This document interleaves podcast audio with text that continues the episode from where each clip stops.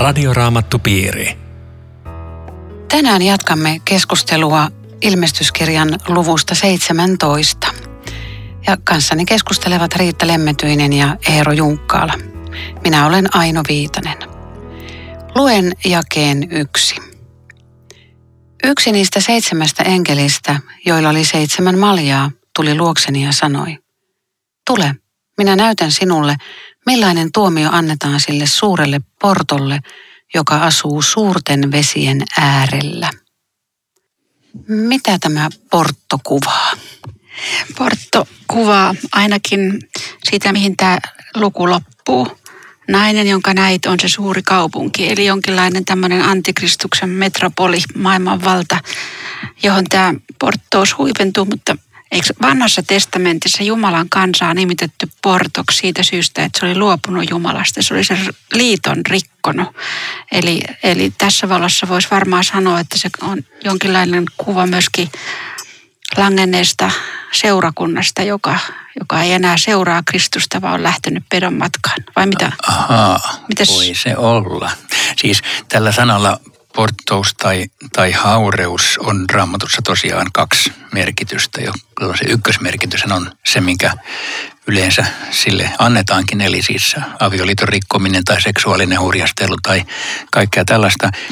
Erityisesti siis luopuminen siitä suhteesta, joka, joka on tämä tärkeä aviosuhde.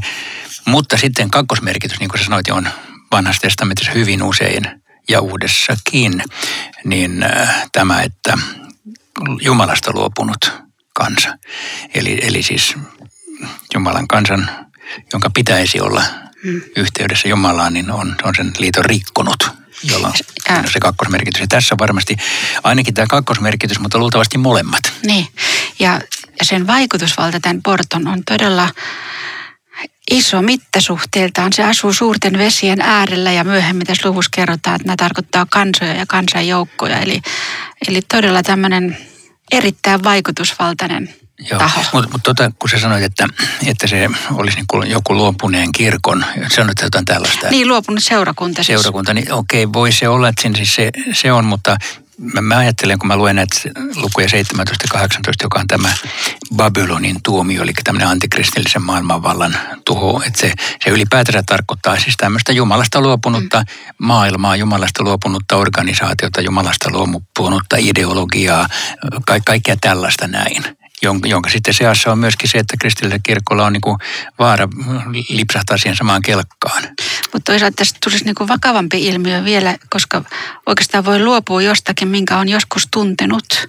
Ja sitten irtautuu siitä, että ne, ne ilmestyskirjan seurakuntakirjeethän mun mielestä varotti just tästä luopumisesta, eksytyksistä, Iisabelistä, ettei lähettäisi väärälle joo, tielle joo, joo. tähän Mut siis ideologian siis mukaan. Tarko, tarkoitatko se, että tässä tämä on niin kuin, jotenkin tämä liittyy seurakuntaan tämä koko juttu? Ei, vaan sillä on monta merkitystä. Se on se juju ja usein vaikea ymmärtää, kun se on, sehän on myöskin vastakohta taivaalliselle Jerusalemille se portto. Sillä joo. on monta merkitystä. Kyllä, joo. Okei, no ehkä me ollaan suunnilleen samaa mieltä. Hyvä. ja, ja mä ihmettelen tässä sitä, että, että miksi puhutaan aina portosta, niin kuin, niin kuin naisesta. Miksi puhut, miksi tässä ole mies? Koska yhtä lailla mies voi olla portto, mutta, mutta johtuuko se siitä, että nainen ensimmäisenä otti siellä, siellä sen hedelmän ja antoi miehellensä? Enpä tiedä, onko sillä mitään tekemistä ton kanssa. Se voisi nyt tässä yksi, kaksi vaan ajatella, että, että se on se tapa, jolla näitä asioita on usein sekä muinaisesta nykyisessä kirjallisuudessa kuvattu. Siis että portto pannaan niin kuin naisen rooliksi, vaikka todella niin kuin sanoit, niin ei, ei miehet sen parempia tässä asiassa ole. Mutta jos sovitaanko tässä, että se tarkoittaa molempia? Mm, kyllä. Mutta mut se, mikä tästä toistuu aina tässä Porton yhteydessä, on, on niin kuin kaksi semmoista lainausmerkissä, kaksi syntiä, jotka on niin kuin ne suuret ja vakavat. Yksi on epäjumalan palvelus, eli Jumalalle näkemiin, kiitos, älä, älä sotke mun elämää. Mutta sitten on myös tämä siveettömyys, tämä täydellinen niin kuin mä hallitsen oman kehoni ja sukupuoleni ja Jumala, älä, älä tuu tänne toitottaa mitään sun käskyjä. Ja, ja tässä on niin kuin kaksi semmoista aika hallitsevaa asiaa tässä kehityksessä. Joo, joo, niin no mä, mä luin just jostain semmoisen hauskan kommentin, että tämmöinen pahan kolminaisuus. englanninkielisillä sanoilla ilmastuna I, me and myself. Just joo. minä, minä ja minä. Ah. Mm. Että se on tämmöinen nykyajan. Mä luen tuon jakeen kaksi. Tämä liittyy tähän ensimmäiseen jakeeseen. Sille, jonka kanssa maailman kuninkaat ovat irstailleet ja jonka iljettävästä viinistä maan asukkaat ovat juopuneet. Eli tuomio tulee Portolle ja, ja jonka kanssa maailman kuninkaat on veljeilleet. Mitä tarkoittaa tämä haureuden viinistä juopuminen? No se, on, se on just tätä sivettömyyttä ja, ja epäjumalan palvelusta kautta. Mä valitsen itse oman Jumalani. Raamaton Jumala, älä tuu, älä tuu sotkia mun elämää. Mutta se, mikä mua kiinnitti tuossa jakeessa huomiota, minkä sä luit, on se, että tässä mainitaan maailman kuninkaat. Eli tässä on niin kuin Portto ja maailman kuninkaat. Että voisi ajatella, että tässä on niin kuin poliittinen ja uskonnollinen.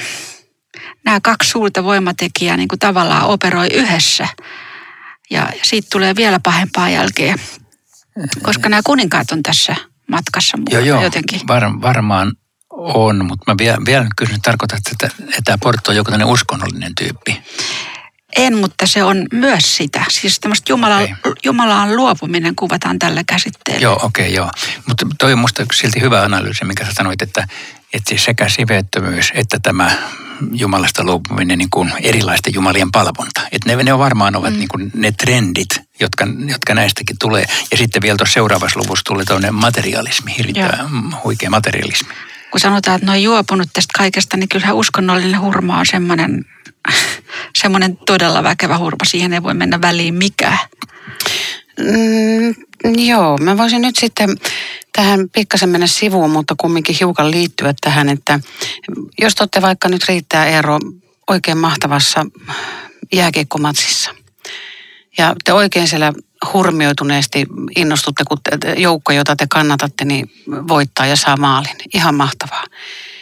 Eikö uskonnollisissa kokouksissa tai eikö uskonnosta saisi myöskin hurmioitua jollakin tavalla?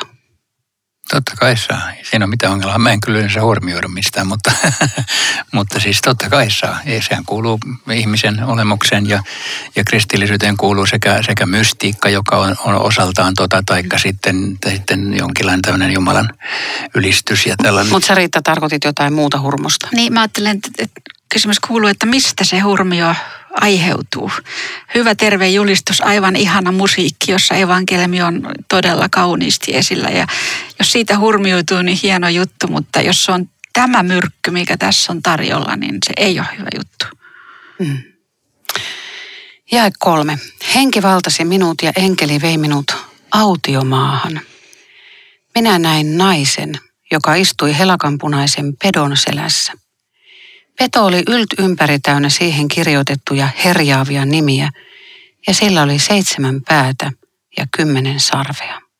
Mitä, mitä kaikkea tämä nyt kuvaa? No, mä ainakin havahduin siihen, että nainen istui pedon selässä. Että se, on, se on ihan kuin tämmöinen valtaistuin, että tämä on niin todella tiivis liitto, että peto kannattelee tätä naista. Siinä No se on, siis, mikä sun tulkinnassa siis tuo peto on? peto on antikristillinen maailmanvalta, joka mahdollisesti esittäytyy myös jossakin persoonassa, mutta en, en osaa sanoa. Mä ajattelin vaan tätä yhteenliittymää, joka on ihan varmaan niin kuin merkityksellinen, että näin tiiviisti operoidaan yhdessä peto ja nainen. Okei, okay, joo. siis, kerro, mikä sulla on tullut mieleen? ei, ei mitään tuon kummempaa. Siis mä, mä, mä niin kuin vaan mielessäni, vaikka tässä on kaksi hahmoa, ja tuolla esimerkiksi 13. luvussa jo me todettiin, että se oli peto ja toinen peto, että sielläkin oli niin kuin kaksi eri hahmoa. Ja, ja me sielläkin taidettiin sitä vähän jo aavistella, että olisiko tässä joku maallinen ja jollain tavalla uskonnollinen. Voi olla, että juuri tämä kombinaatio on tässäkin. Mä en ole vaan sitä tässä luvussa niin kauheasti miettinyt, kun mä, mä luen tätä jotenkin sillä lailla, että että tämä on sellainen paketti, että on tämmöinen antikristillinen maailma, joka kuvaa lopun ajan meininkiä ja meidän pitäisi Jumalan kansana sen keskellä kestää ja valvoa. Enkä ole niin kuin lähtenyt miettimään kauheasti, että onko tässä joku yksilö vai ei, onko tässä joku uskonnollinen vai maailmanjohtaja. Mutta tuo maailman kuninkaat tietenkin viittaa just siihen, että, että se niin kuin viralliset vallanpitäjätkin ovat menneet tähän suuntaan mukaan. Kyllä siitä varmasti puhuu. Mm. Mä haluaisin ottaa vielä tuon ihan ekalauseen. Henki valtasi minut. Siis henki, Jumalan henki. Ja enkeli vei minut autiomaahan. Mitä tämä autiomaahan vieminen merkitsee? Miksi autiomaa on usein raamatussa jollain tavalla merkittävässä roolissa?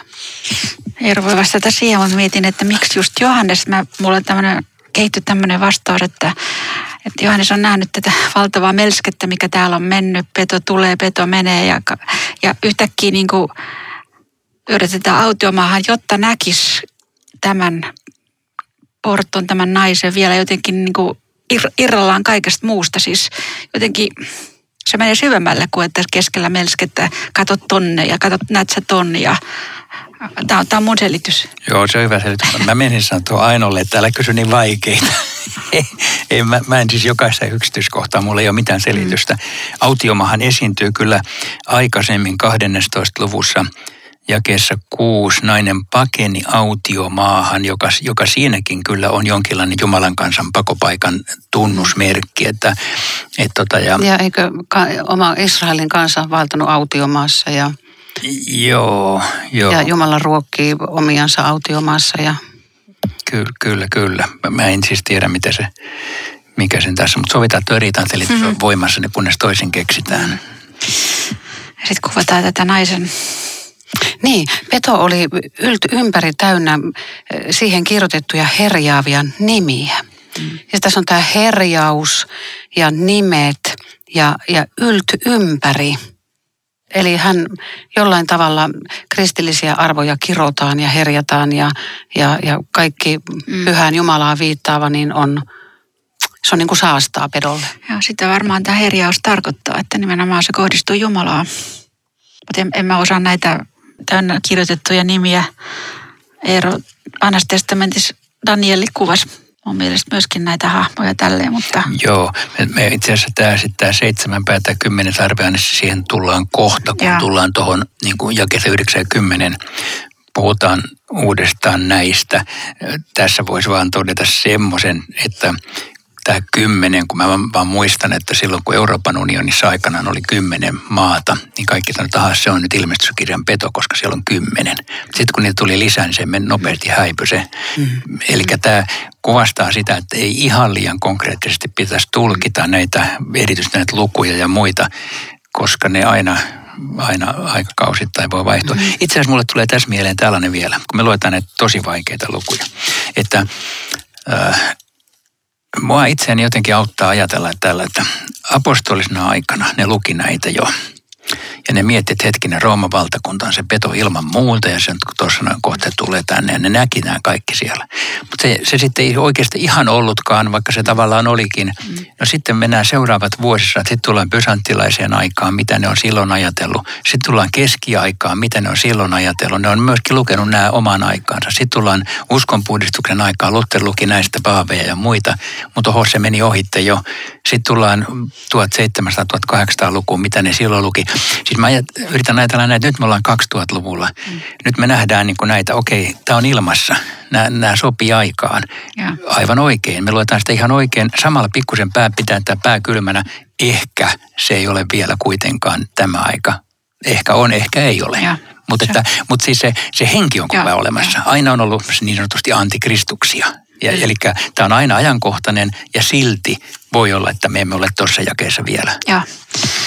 Mutta jae neljä, jossa kerrotaan tästä naisen puvusta, että se hohti purppuraisena ja helakanpunaisena.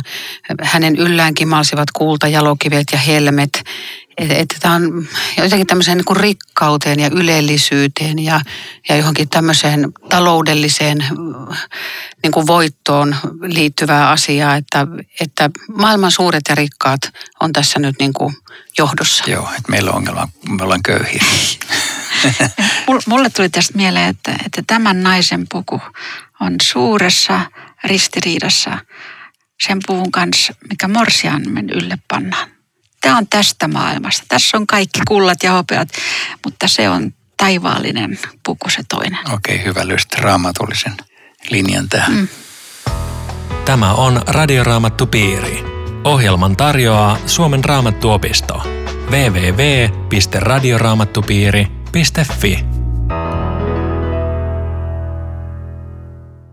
Jatkamme keskustelua Riitta Lemmetyisen ja Eero Junkkalan kanssa ilmestyskirjan luvusta 17. Minä olen Aino Viitanen. Luen jakeen viisi. Ja hänen otsaansa oli kirjoitettu nimi, salaisuus. Suuri Babylon, maan porttojen ja kauhistuksien äiti. Joo, ai sä luit näköjään vanhan käännöksen mukaan. Niin muuten Ei se luin. haittaa mitään, se oli ihan täsmälleen sama, mutta mä huomasin vaan. Tuota Babylon, siis nyt niin kuin paljastetaan tämän kaupungin nimi, joka sitten esiintyy tässä ja seuraavassa luvussa useaan kertaan. Ja voisi tässä yhteydessä todeta, että Babylonilla on raamatussa hyvin keskeinen sanoma ja merkitys. Se on kolmessa eri yhteydessä. Se on ekaksi Paapelin torni, joka on tällainen jossain ihmiskunnan aamuhämärissä kuvastaa ihmisen pyrkimystä tulla Jumalan kaltaiseksi, eli eräänlaista epäjumalan palvelushanketta. Ja sitten se on toisen kerran siellä esiintyy aika paljon Jesajan kirjassa ja kuningasten kirjassa, aikakirjoissa. Babyloniana, historiallinen Babylonian Nebukadnessarin johdolla tulee tuhoaa Jerusalemin. Se, siinäkin se on tällainen Jumalan kansan tuhoamisvaltio, mitä järkyttävimmässä mielessä. Ja nyt täällä kolmannen kerran, eli se on, se on alussa ja lopussa tällainen symbolinen nimi ja sitten keskellä historiallinen. Mutta että tällä nimellä tavallaan koko raamattu ikään kuin merkkaa Jumalan vastustavat voimat mm. tässä maailmassa. Mutta tämän sanominen mun mielestäni tarkoittaa sitä, että tämä tuskin on mikään Irakissa oleva mm. kaupunki, vaan tämä on jokin, jokin kaupunki tai jokin valta tai jokin ideologia, joka tällä nimellä kuvattuna sitten tulee antikristuksen tällaisena päämajana. Joo. Ja tämä on ihan järkyttävää sitten, mitä tästä suuresta Babylonista, tästä iljetystä näidestä kerrotaan näin, että nainen oli juopunut pyhien verestä ja Jeesuksen todistajien verestä. Hämmästyin suuresti hänet nähdessäni. Jos, jos voisi ajatella, siis mä, mä jätän tämän auki, koska mä en ole se, joka tiedän varmasti, mutta jos ajatellaan, että olisi kyse myöskin luopuneesta kirkosta ja sitten tästä verestä, jolla on käyty Kristuksen todistajien kiinni, jos, jos seurakunta tavallaan niin kuin tykkäisi tehdä tämmöistä, että käydään niihin uskoviin kiinni, jotka yhä pitää vielä kiinni uskosta, kun, kun me emme sitä enää tee. En tiedä, oliko tämä mahdollisesti joku hämmästyksen aihe, tai ehkä myöskin sitten ne mittasuhteet, mitä näillä vainoilla on ollut. Niin, ainakin kaikki antikristilliset ideologiat ovat enemmän tai vähemmän vainonneet kristillistä Ja. kirkkoa ja sanomaa ja kristittyjä ja marttyyrien veri on 2000 vuotta vuotanut mm. maailmassa. Ja taitaa olla tänä päivänä lukumääräisesti enemmän kuin, kuin ehkä koskaan aikaisemmin Ja. maailmanlaajuisessa mittakaavassa. Aivan. Mä luen tuon jakeen kahdeksan, siihen sisältyy mielenkiintoinen kysymys. Peto, jonka näit, on ollut, mutta nyt sitä ei ole. Se tulee vielä nousemaan syvyydestä, mutta lopulta se joutuu tuhon omaksi. Ne maan asukkaat, joiden nimi ei maailman luomisesta alkaen ole ollut kirjoitettuna elämän kirjaan, hämmästyvät pedon nähdessään, sillä vaikka se on ollut ja mennyt, se on vielä tuleva. Tässä on kaksi asiaa, joihin mä haluaisin tässä kiinnittää huomiota. Tämä, että peto on ollut, sitä ei ole, mutta sitten se kumminkin vielä tulee. Mitä, mitä tällä tarkoitetaan? Raamatussahan sanotaan Jeesuksesta että joka, ja Jumalasta, että joka on ollut ja on ja, ja aina pysyy, mutta, mutta tässä niin kuin sanotaan hiukan eri tavalla. Mitä se No tarkoittaa? joo, sä sanoit jo melkein vastauksenkin, että koska, Ai jaa, koska, koska siis Jeesuksesta sanotaan samalla tavalla ja kun tämä on anti-Jeesus, niin ne jäljittelee Jeesusta. Mä että siinä on se, se oli 13 luvussa, oli jo tämä kertaalleen, että se pedon päistä sen oli, haava oli parantunut ja koko maailma lähti sitä seuraamaan. Eli se siinä ikään kuin kuoli ja nousi e- eloon. Se on jonkinlainen tämmöinen ylösnousemuksen jäljittely. Mutta voihan se tarkoittaa käytännössä vaikka sitä, että antikristillistä henkeä on ollut paljon ilmassa ja ehkä se joskus on vähän taka ja sitten se pulpahtaa uudestaan mm. kahdesta kovemmalla voimalla. Voisi tätäkin tarkoittaa. Joo. Mm. Mutta aika jännä, että tämä on niinku yksi asia ja sitten tulee tavallaan niinku ihan toinen asia tästä elämänkirjasta. Että varmaan mm. enkeli on halunnut jonkun tämmöisen väkevän lohdutuksen matkaan laittaa tämän kaiken keskellä. Ja, ja onhan se sitä siis. On olemassa elämänkirja, mitä se sitten tarkoittanee ja meidän nimet on siellä luomisesta alkaen. Jossain rekisterissä.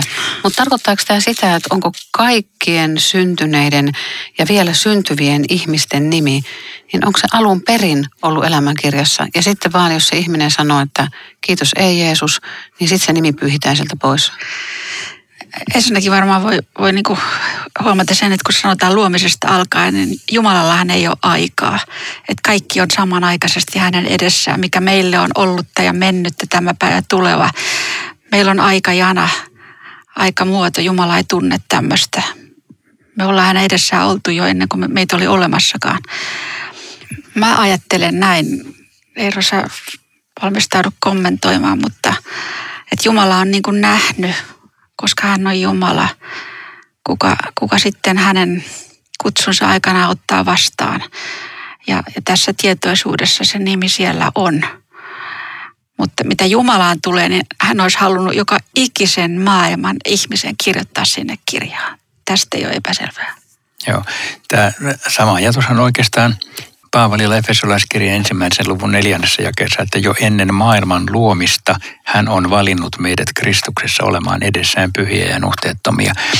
Eli tämä Jumalan valintakysymys, joka on sinänsä meidän ymmärryksellemme vaikea, mitä tietää, että Jumala tietää, mutta että Jumala ei ole ennalta määrännyt ketään kadotukseen. Mikä on niiden suhde, niin sitä, ei, sitä me emme käsitä.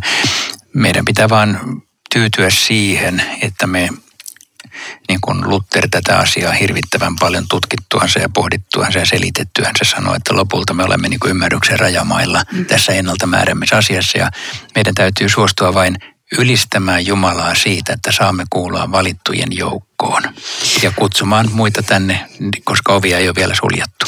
Mutta se on aika jännä juttu, että kuitenkin tämä, ennen maailman luomista, että, että mun nimi ei tullut silloin sinne kirjaan, kun mä tein uskonratkaisun tai ei edes silloin, kun mut kastettiin, eikä silloinkaan, kun Jeesus kuoli ristillä. Se oli jo.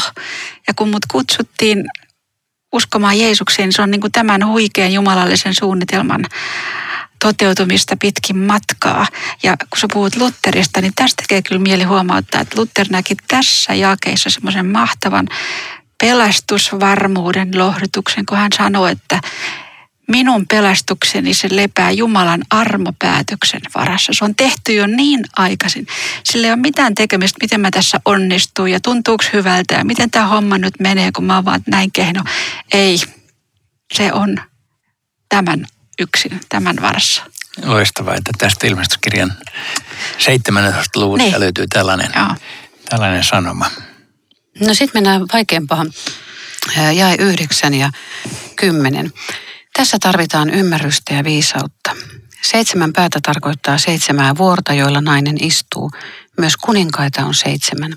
Viisi näistä on jo poissa, kuudes on vallassa, yksi ei ole vielä tullut, ja kun hän tulee, hänen on määrä hallita vain vähän aikaa.